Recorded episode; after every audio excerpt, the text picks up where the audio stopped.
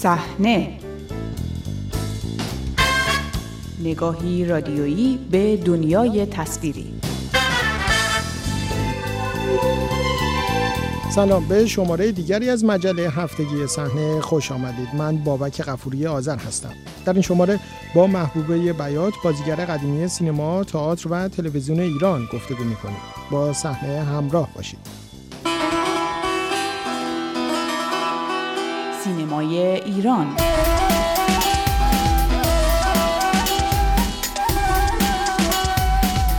محبوبه بیات از بازیگران قدیمی سینما، تئاتر و تلویزیون ایران است که بیش از چهار دهه در سطح اصلی فعالیت‌های هنرهای نمایشی ایران حضور داشت. او که از دانش آموختگان دانشکده هنرهای دراماتیک است، بازیگری و کارگردانی را از اوایل دهه 50 شمسی آغاز کرد و با بازی در فیلم گوزنها ساخته مسعود کیمیایی وارد سینما شد.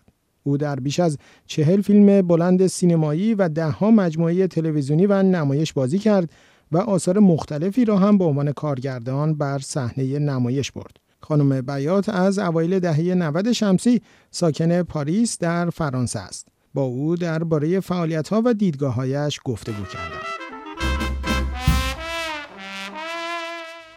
خانم بیات الان فکر می‌کنم نزدیک به هشت سال هست که شما خارج از ایران هستین و از ایران خارج شدین. الان که این هشت سال رو می‌بینین و مجموع اتفاقاتی که تو این مدت افتاده رو همچنان فکر می‌کنید که تصمیم درستی گرفتین در اون مقطع از ایران خارج بشین؟ با توجه به اینکه شما دست کم تو اون مقطع اگر اشتباه نکنم در حوزه تئاتر به نسبت پرکار بودید و نمایش مختلفی رو تو اون ماهای قبل از اینکه از ایران هم خارج بشین روی صحنه برده بودید. من تنها چیزی که دلتنگم می‌کنه عاطفه هامه الان. وگرنه که از نظر شرایط ببینید شرایط کاری ما اینقدر غیر قابل تحمل شده برای کسایی که نور چشمی نیستن که من هنوز بچه که اونجا هستن بهشون فکر می‌کنم دلم خون میشه. یعنی شعن بازیگر به خاطر حضور یک مش آدم غیر حرفه‌ای در واقع وابسته و بیخبر از هنر.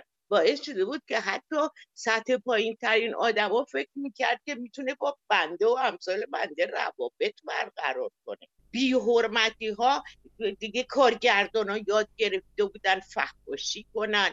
و اصلا من این خشونت رو در هنر نمی‌فهمم. هنرمند یک ویژگی هایی داره فحاشی یعنی چی؟ داد زدن و بیتربیتی کردن یعنی چی؟ بازیگرت خوب بازی نمی‌کنه حتما انتخاب شما اشتباه بوده حتما کارگردانی شما اشتباه درستش کنید داد داد کردن ندارید یعنی در واقع شما از مناسبات حرفه‌ای حاکم شده بر فضای سینما، تئاتر و تلویزیون ایران به نوعی دل زده شدیم. بله. نسبت بله. به فضای سیاسی و فشارهای سیاسی و در واقع نظارتی تو اون مقطع به اندازه اون مناسبات در واقع احساس سختی چرا؟ سیاسی که من به منبشه تاغوتی بودم. حقوق من در اداره تئاتر قطع شد و از اداره تئاتر من بیرون اومدم. داستاناش طولانیه خیلی. فضای سیاسی که من از روز اول پادشاهی خواه بودم مخالف انقلاب بودم و پنهونم نمی کردم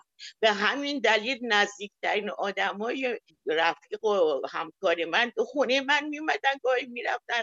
بعد بیرون که منو می‌دیدن با یک فاصله سلام علیک می‌کردن. من اینقدر که از همکار خودم صدمه خوردم از الله یا صدمه نخوردم در نهایت. برادر منو وقتی اینا کشتن یک نفر به من تلفن نکرد یه تسلیت ساده بگه خانم بیات این نکته هایی که میگین ولی به نسبت شما به خصوص در دهه های 60 و 70 بازیگر پرکاری بودید و کارنامه شما هم که نگاه می‌کنیم فیلم هایی بوده که در مواردی در واقع در ستایش از وقوع انقلاب سال 57 هست. بازی تو اون فیلم ها با این روحیاتی که داشتین و اشاره کردین از ابتدا پادشاهی خواهی بودین اذیتتون نمی‌کرد؟ چگونه در واقع حاضر می‌شدید تو اون فیلم ها بازی کنید؟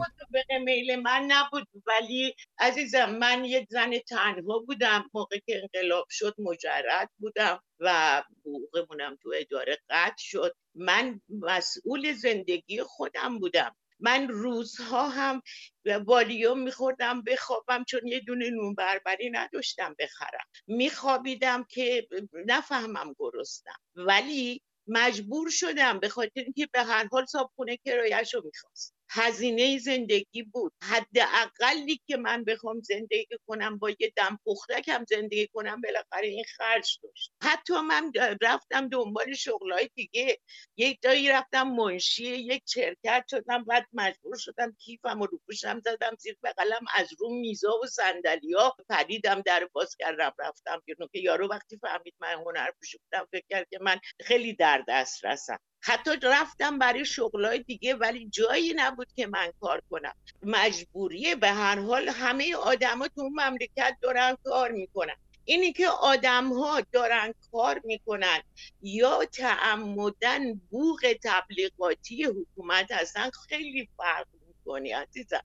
در گفتگویی هم که پیشتر داشتین اشاره کردین که از همکاری هم با آقای مسعود دهنمکی در فیلم رسوایی در واقع ابراز پشیمانی کردین. اما فکر کنید چه فضایی در سینما و تئاتر ایران بعد انقلاب شکل گرفته که بسیاری از افراد برخلاف اعتقاداتشون مجبور به حضور در فیلم ها و آثاری میشن که به هر صورت می‌تونه جنبه های تبلیغاتی برای حکومت داشته باشه؟ ما کاری دیگه که بلد نیستیم. کارمون همینه. اون مخابراتی مخالف سر کارش مونده اون معلم مخالف سر کارش مونده اون پزشک سر کارش مونده ولی مخالفه.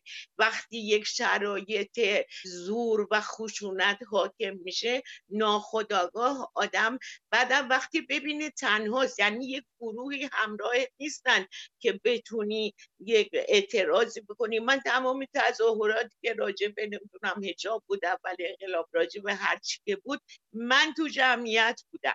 با تمام وجودم می‌رفتم. ولی حرف ما و سخن ما به جایی نرس. مسئله چماقدارا بود مسئله نمی‌دونم داستانای خشونتباری بود که اینا باهاش شروع کردن. و بعد از همه مهمتر نزدیکار تو همسایه های تو خیلی هاشون من می‌دیدم مخالفم ولی چند دادن به این شرایط. و بعد زندگی تو باید بین مرگ و زندگی انتخاب می‌کردی در اصل.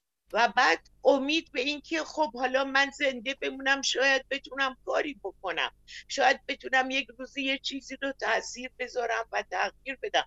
و بعد هم شما کارنامه من رو نگاه کنید من بیشتر کارام و همه خانوادگی و مسائل اجتماعی روزمره است انتخابای خود من اینجور کارا بوده. مگر اینکه یه جایی مجبوری به خاطر شرایط اقتصادی مجبور شدم یه پروژه رو قبول کردم. و بعد هم خیلی وقتا قصه قرار بوده مثلا مذهبی نباشه عرفانی باشه.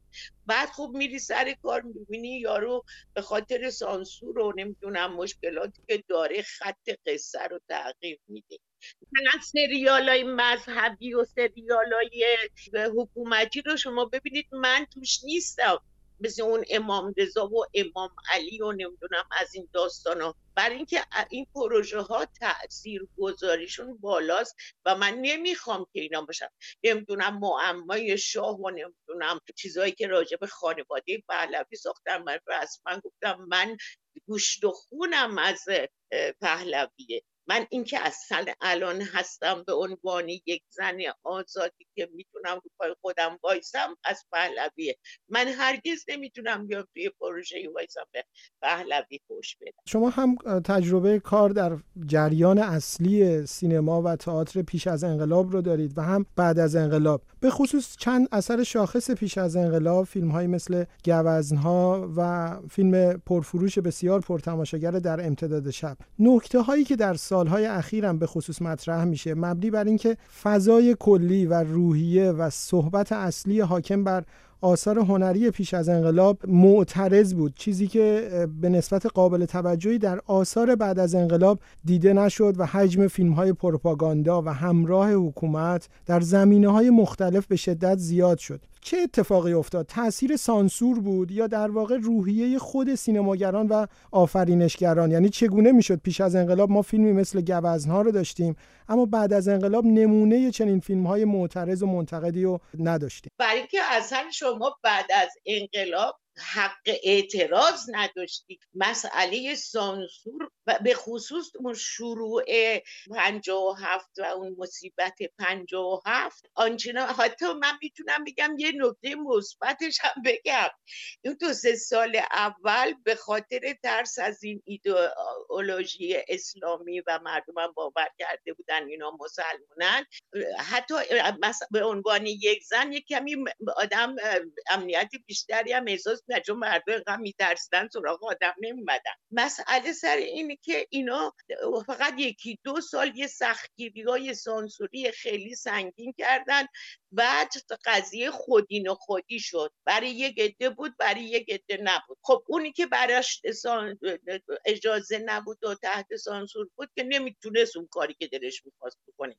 اون یکی هم که اجازه داشت و امکانات داشت به خاطر اینکه جیر خور بود و تو روابط بود علیه کسی حرف نمی‌زد. بعد مسئله اینه که ما یک مشکل بزرگ بین در واقع روشنفکرامون یا هنرمندامون یا نویسندگانمون داریم و اون اینه که یک مشت آدم احساساتی که دنبال عدالت بودن دنبال این بودن که دنیای بهتری در اطرافشون باشه چون بسیار آدمای رومانتیک نمی‌دونم نازک دل آنچنانی بودن و رویایی بودن. چپ و باور کردن و فکر کردن کمونیستا می‌تونن یا سوسیالیستا می‌تونن اون دنیای ایدئال رو براشون بسازن. به خصوص حزب توده که سرمایه گذاری رنگینی می‌کنه و بسیار نفوذ داره. اینها در محیط هنری نفوذ کردن و منویات خودشون رو دیکته کردن. خانم بیات در کارنامه شما نسبت به مجموعه آثار سینماییتون فیلم مسافران شاخصترین اثر هست. همکاریتون با آقای بیزایی که برای اون فیلم هم نامزد دریافت جایزه جشنواره فیلم فجر هم شدید. به تازگی هم در کلاب هاست شما یادآوری هایی داشتید از اون فیلم و نامزدی در اون دوره و جایزه‌ای که به شما نرسید. از همکاری با آقای بیزایی می‌تونید بگید و همینطور فضایی که اون سال حاکم بود و جایزه‌ای که خودتون تو اون گفتگو گفتین که به نظر قرار بود به شما داده بشه اما نهایتا به بازیگر دیگری داده شد. ببینید کار کردن با آقای بیزایی آرزوی هر بازیگری تو ایران. و برای منم یک فرصت و یه شانس خیلی جالبی بود و تجربه بالایی بود. برای اینکه خیلی وقتا کارگردانا در واقع درک نقش و سطحی منتقل می‌کنن. ولی آقای بیزایی جوری برای تو نقش ترسیم می‌کنه که احساس می‌کنی خودتی و بعد مال خودت میشه.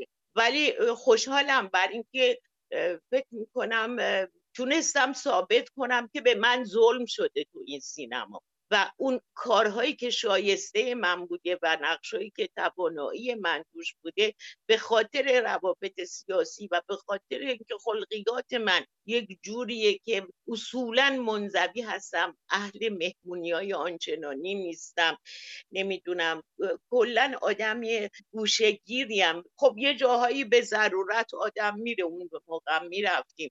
جشنواره فیلم بود نمی‌دونم مهمونی بعد جشنواره بود بعد فیلم بود معاشرت با دوستان بود. ولی من اصولا لذتی از جمع زیاد نمی‌برم. یعنی فکر می‌کنید به این دلیل جوایز جشنواره فجر؟ دو بار اگر اشتباه نکنم شما نامزد دریافت جایزه بهترین بازیگر زن نقشه بله سال بعدش هم بودم با کار آقای قبیدل. ولی نگرفتین. فکر می‌کنی یعنی در واقع اون مناسبات هم, هم نکردن. سال دوم اصلا دعوت نامم برام نفرستادن دیگه. و اینکه خودشون از اول می‌دونستن مادر تیمرس پور احمد آره بعد در حالی که اون خانم خدا رحمتشون کنه با احترام با یادشون می‌کنم. ولی اون خانم نقش خودش رو بازی می‌کرد. یه مادر بزرگ بود که در زندگی عادیش هم یه مادر بزرگ بود. خلاقیت و هنری نبود تو اون کار. خانم باید درباره سانسور و نوع خاص مناسبات هنرهای نمایشی بعد انقلاب از همون سالهای اولیه بعد انقلاب تا کنون صحبت مختلفی بود. هر از چندی هم از تعدادی از سینماگران شاخص بعد انقلاب صحبت مختلفی درباره چگونگی مواجهه با این سانسور و مناسباتش منتشر میشه از موضوع هجاب بازیگران زن گرفته تا نوع روابط انسانی. به تازگی هم یک اظهار نظری از یکی از بازیگران شناخته شده زن سینما ایران بحث انگیز شده. شما که کاملا این فضا رو تجربه کردین و کاملا بودید بازیگران زن سینما ایران چگونه با این فضا کنار اومدن؟ یعنی در واقع این موضوع پذیرش وجود حجاب پذیرش عدم ارتباط بین زن و مرد در آثار نمایشی چگونه شد که در این فضای سینمای و تئاتر و تلویزیون بعد انقلاب حاکم شد و به نوعی انگار همه پذیرفتنش. مسئله اینکه ما با شکنجه این چیزها رو تحمل می‌کردیم با جنگ اعصاب تحمل می‌کردیم. مسئله سانسور هم در جمهوری اسلامی باز خودی داشت. برای یک عده یک چیزای آزاد بود برای یک عده یک چیزای آزاد نبود. در سینما باز دست ما بازتر بود در تئاتر مقدار دستمون بازتر بود. ولی تلویزیون واقعا شکنجهگاهه. حتی شما فکر کنید اینا با پارچه سینه های زنا رو میبندن که برجستگی سینه دیده نشه. حالا باز یه مقدار بهتر شده یعنی با مبارزه که زنا می‌کنن واقعا یا کارگردان قوی تر نفوذ بیشتری داره راحتتر شده. زمانی ما من حتی سرم رو کج می‌کردم یه دیالوگ میگم یارو می‌گفت نه دارین دل بدی ولی بعد دیدم تو همون زمان کلوزاب من سانسور میشه چون لبایی من درشتی مثلا. ولی فلان خانوم اون اشکال نداشت که لوزابش رو بگیرن. خیلی چیزای ریزی در سانسور جمهوری اسلامی وجود داره که فاجعه است ولی نخودی و خودی هم داره. برای یک خیلی کار آزاده برای یک نیست. حتی برای کارگردان ها الان نمی‌دونم داستانی نمی‌دونم دونم میتو و فلان اینا. من خودکشی کردم به خاطر اینکه مدیر تلویزیون گفت یا من یا اوی رگامو زدم. خانم بیات حالا در مجموع الان این سالهایی که گذشته رو می‌بینین از کارنامه کاریتون راضین فکر می‌کنید قابلیت های هنری شما در مجموع اون توانایی که داشتین تونست به منصه برسه و با نسلهای بعدی ارتباط برقرار کنین؟ ببینید من خوشبختانه حالا تو فضای مجازی که می‌بینم یا حتی من تو پاریس که بودم تو خیابون مردم منو می‌دیدن ایرونیا ابراز احساسات می‌کردن خوشحالم که به هر حال یادشونم هنوز و نسل جوان میدن کاره منو می‌بینن. میان نظر میدن توی توییتر توی اینستاگرام توی فیسبوک. البته اینا همه حسابای ما انقدر بسته میشه دوباره حساب جدید باز می‌کنیم فالوورامون هم گفت می‌دونید که چه سانسوری در فضای مجازی هست. سانسور تو دنیا داره دیوانه می‌کنه. ولی من خوشبختانه از یه نظر تاثیر خوبی رو تماشاگرم داشتم رو مخاطبم داشتم و اون اینی که می‌دونن من ایرانی هم و بهشون فکر می‌کنم و دقدقشون رو دارم. ولی من حتی قبل از این مصیبت پنجاه و هفتم گرفتار دوستانی بودم که ما همه تقصیرها تو جامعه میندازیم گردن حکومت و شاه. ولی نمیگیم ما مردم خودمون چقدر آدمای بدی هستیم. ما همدیگر رو آزار میدیم. ما خودم غرورامون دار میشه. بعد برای اینکه نمی‌دونم یکی از خودمون بهتر نباشه هزار رو توطعه می‌کنیم. من تو تمام زمینه ها پر از خاطرم ولی خوشحالم. به خاطر اینکه مردم باورم دارن و متوجه شدن که من توی جهت درست تاریخ از همراهی دیگرتان با مجله هفتگی صحنه سپاس گذارم